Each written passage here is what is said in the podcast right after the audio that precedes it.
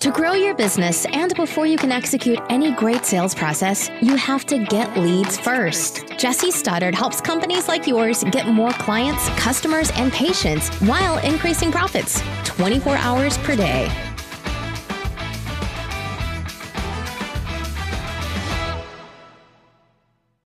Hello there, it's Jesse again.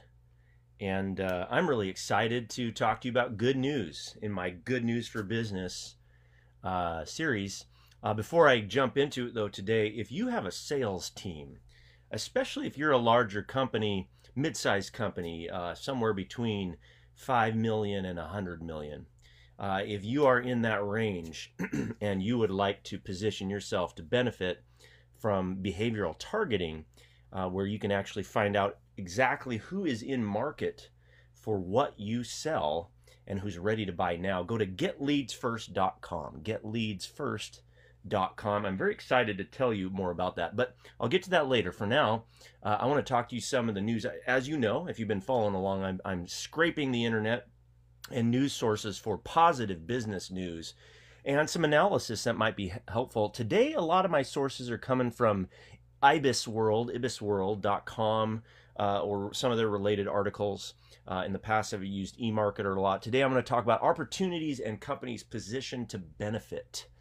Uh, and so the first one, uh, they had a really good article on there that said basically about consumer spending is anticipated to increase 1.8% in 2020 as people continue to shop online for necessities. So even though this is industry impacts of social distancing, even though 25.1% of uh, has of 25 there's a 25.1% decrease in consumer confidence of course. There's actually a 1.8% increase in consumer spending. It's ironic. Us americans we like to have things and do things and live our lives and move on and we want this to end. Uh, some of the industries that are benefiting the most are food and grocery delivery uh, grubhub postmates and instacart especially their contactless delivery. Uh, that's been the new branding that, that's coming out. Uber Eats, Amazon Fresh, Walmart delivery, fast food industry with takeout and delivery. So where did I get those? From several different reports and from some of their articles. Uh, they had a, a, analyst insights industry impacts of social distancing part one. Some of it came from there. Uh, they're also talking a lot about this homebody economy. Uh, and that describes services revolving around in-home entertainment communication. So obviously things like Zoom, which I spent all, all day on today. I wish I would have invested a few years ago, right? Uh, Peloton, you know those uh, the exercise uh, home exercise equipment. Uh, Netflix, of course, and Amazon Prime. They've all seen a huge surge in usage, and I don't think that's the end of it. Those that's just the, an idea of the types that are benefiting. So I'm going to ask you if you are a business, how can you help those companies or help the companies that help those companies, right? Maybe you are a uh, manufacturer distributor for something that they do. Uh, or you could find a way to somehow benefit from that.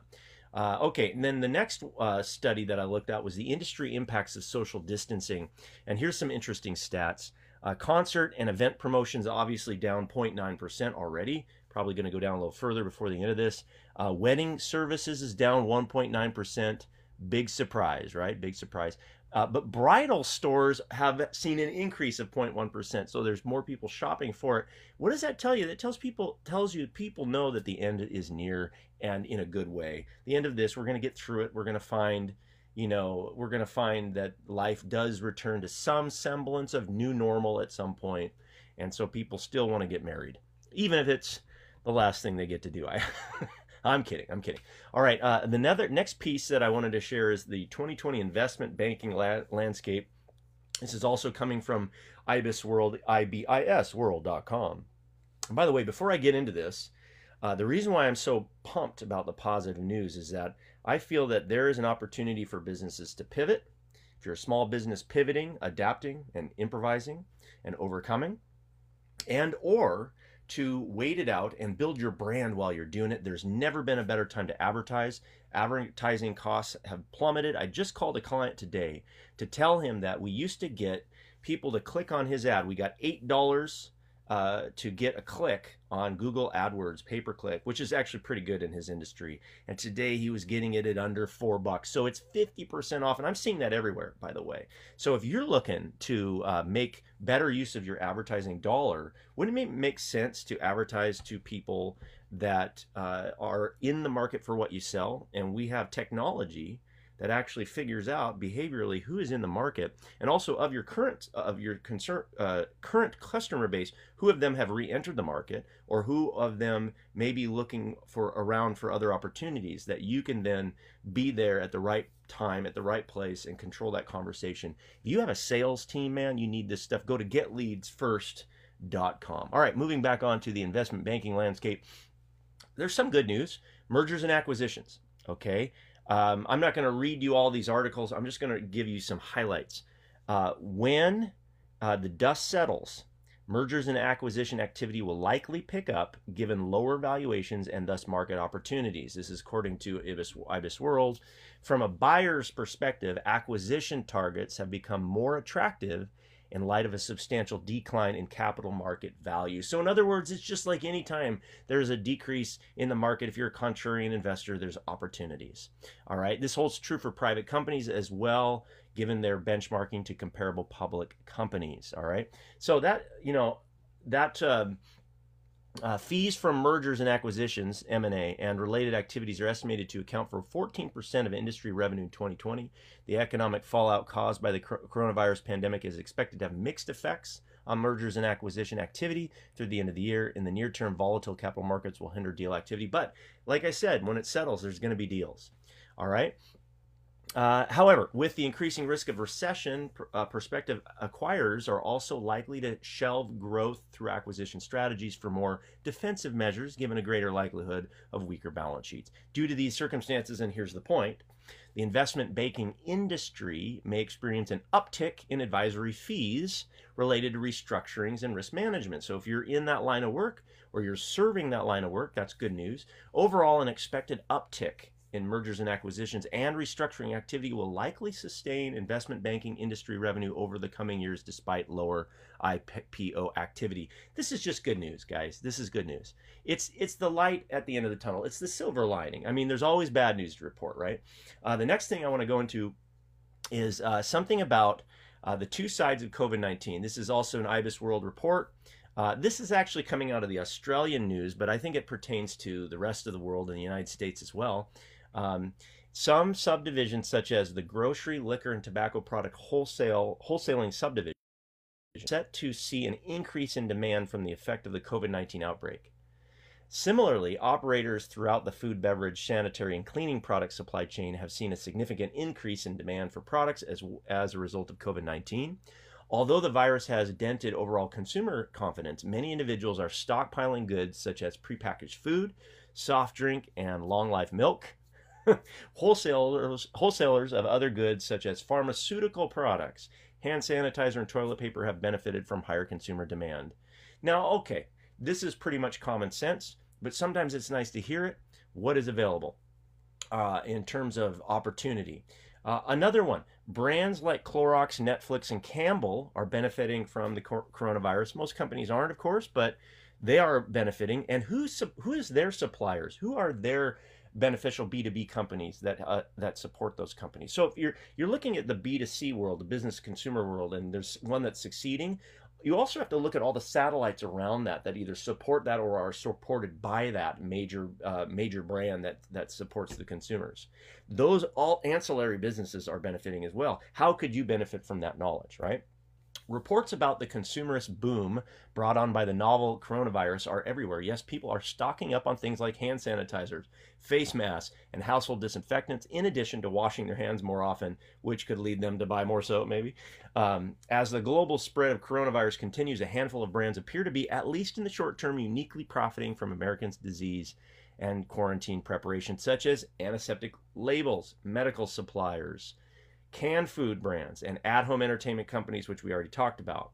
Uh, there, people are worried about germs. They're turning to Purell, Lysol, Clorox, and other disinfectant products. So, who who benefits from that? Any ancillary product, service, a supporter of any of those companies. right? Who cleans their buildings? I wonder. Which cleaning companies, major commercial cleaning companies, are benefiting from that? Um, maybe no one else can be around, but they can still put somebody in there to clean. In the midst of growing uh, coronavirus threat, Americans have quickly focused on a new enemy germs. Hand sanitizer, cleaning wipes, and other disinfectant products are flying off the shelves, according to these reports. According to several news reports as well outside of this, but this is mostly coming from Ibis World, by the way. The Environmental Protection Agency released a list of antimicrobial products in early March that are effective against COVID 19 which includes Lysol, Clorox, and Purell branded items. But for weeks, people have been scrambling to stockpile household goods. You know, I was thinking, what about the preppers?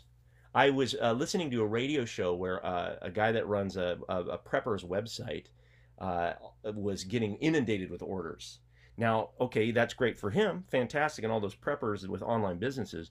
But what about all the suppliers of the products that he provides? He's just a retailer, essentially. He's an online marketer selling somebody else's product and maybe even drop shipping from them if he did, if unless he has a physical place or store or warehouse. He might even be drop shipping, meaning it's going directly from the manufacturer. So there's these pockets of success that could be uh, benefited from. Um, uh, let's see, uh, Clorox uh, told uh, uh, said something. They had a, a spokesman there that said they've increased production of disinfecting product based on increased customer interest in its wipes. Purell is also seeing a spike in demand. A spokesperson confirmed, adding that it has experienced several demand surges in the past during other outbreaks, and this is on the higher end of the spectrum, but not unprecedented. um, a hand sanitizer in all its antiseptic glory, according to Ibis World, has turned into something of a holy grail product. Uh, Sabrina Maddock, uh, oh, uh, sorry. Uh, here are some eye-opening stats. Consumer demand for hand, hand sanitizers grown by 1,400% from December to January. Local WalMarts, pharmacies, and Bed Bath, uh, Bath and Body Works are sold out, and packs of Purell bottles on Amazon are either unavailable or marked for hundreds of dollars. Um, of course, they don't. They, they want to strongly discourage that. Meanwhile, grocery stores across the country are seeing a spike in sales. I know some local folks that are getting jobs working for grocery stores uh, who do not have, who got laid off uh, or looking for extra cash. Um, and uh, non perishable food brands like Campbell are benefiting from the bump as shoppers stock up on their pandemic pantries.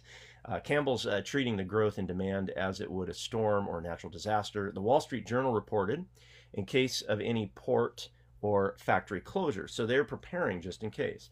As the coronavirus case count in the US grows, people are increasingly worried they'll have to self quarantine for a brief period and have been buying up staple foods and cases of water. While the broader market is tumbling stocks uh, for the homebody economy, which include the video conferencing service Zoom, the fitness equipment maker Peloton, I already mentioned, and technology companies like Netflix are rising. Yahoo Finance reported that. So there's my quick report. And I want to mention something else here.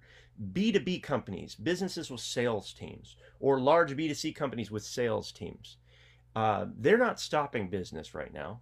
They may have, some of them may have, a lot of them are pivoting, a lot of them are trying, are just in a holding pattern, but they're ready to go. This is not going to last forever. We won't let it last forever as Americans. We want to be, everyone wants to be contributing and getting back to work, providing for their families and making a difference in other people's lives, helping the economy. So I'm a big believer in this. I think this is, we're going to get through this.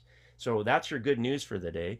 Uh, by the way, if you are, if you have a sales team, uh, and you're a company doing probably over $5 million, then you need to go to getleadsfirst.com. Uh, because we have technology, and no, it's not like the competitors. I'm going to talk about the competitors a little bit more in a future uh, version of this, but right now, uh, if you are in that world of, of wanting data to improve your um, to improve your uh, your sales channels um, and marketing efficiency, to have more efficient use of ad spend, um, you might have looked at uh, a few competitors of mine, of ours. And I chose a company to partner with. I'm a partner, and um, with a company called uh, Leads.com, L-E-A-I-D-S.com. Check them out. It's Vantage Targeting. But the competitor's Acxiom, You probably heard of Acxiom. That's for the enterprise level, but they don't give you the identity of this perfect sales lead. They give you a custom audience to use on social media, which, you know, I guess that's kind of helpful and it goes directly from Acxiom to Facebook or whatever, but you don't get to see it. So you, you know that's it. They only give the identity resolution side only only they give the identity resolution side only to the biggest companies at a very high price. Another one is 6sense. That's another competitor uh, Vantage Targeting and what we do with behavioral targeting. Uh, the it's basically IP and company level. It's not individual. So you might have seen these where you can find out. I even got an app called uh, Visual Visitor. Nice little app, but basically you put it on your website, a pixel, and when people visit, then you can find out a little bit about them. Not much, because it's all IP and company level, you get to find out that somebody from Boeing is on your website. Somebody from Microsoft. Who, who, there's so many employees that doesn't do me any good. So if you have a sales organization, you need to know who that person is. Uh, you go to getleadsfirst.com. We'll show you how. Uh, uh another one is B- uh, Bombora, B-O-M-B-O-R-A. IP, it's same thing, IP and company level, not individual. Now they do buyer intent, but they have these broad categories. So this company is showing this company like Microsoft is showing buyer intent. It's just kind of a general category. It's not specific behaviors, and they don't show what page the person's landing on in your website or what other things they're doing. It's very generic. So by comparison, we are a sniper by comparison, by just like a very very much more detailed. And that's at getleadsfirst.com. Thanks for hanging in there with me. Hope you enjoyed the good news and a little lesson on uh, you know different kinds of companies that do things that's behavioral targeting, which is basically finding out through machine learning who is in the market for what you have to sell, and also uh, finding out who has been on your website. Uh, and we can tell you by name. Now, there's a lot of this is all uh, ethical and legal uh, in the B2B world. It's it's especially uh, a lot a little bit more relaxed than it would be, you know, for the consumer market. You don't have to worry about that. It's all above board. But uh, all the details are on GetLeadsFirst.com. Have a great day, and we'll see you guys next time.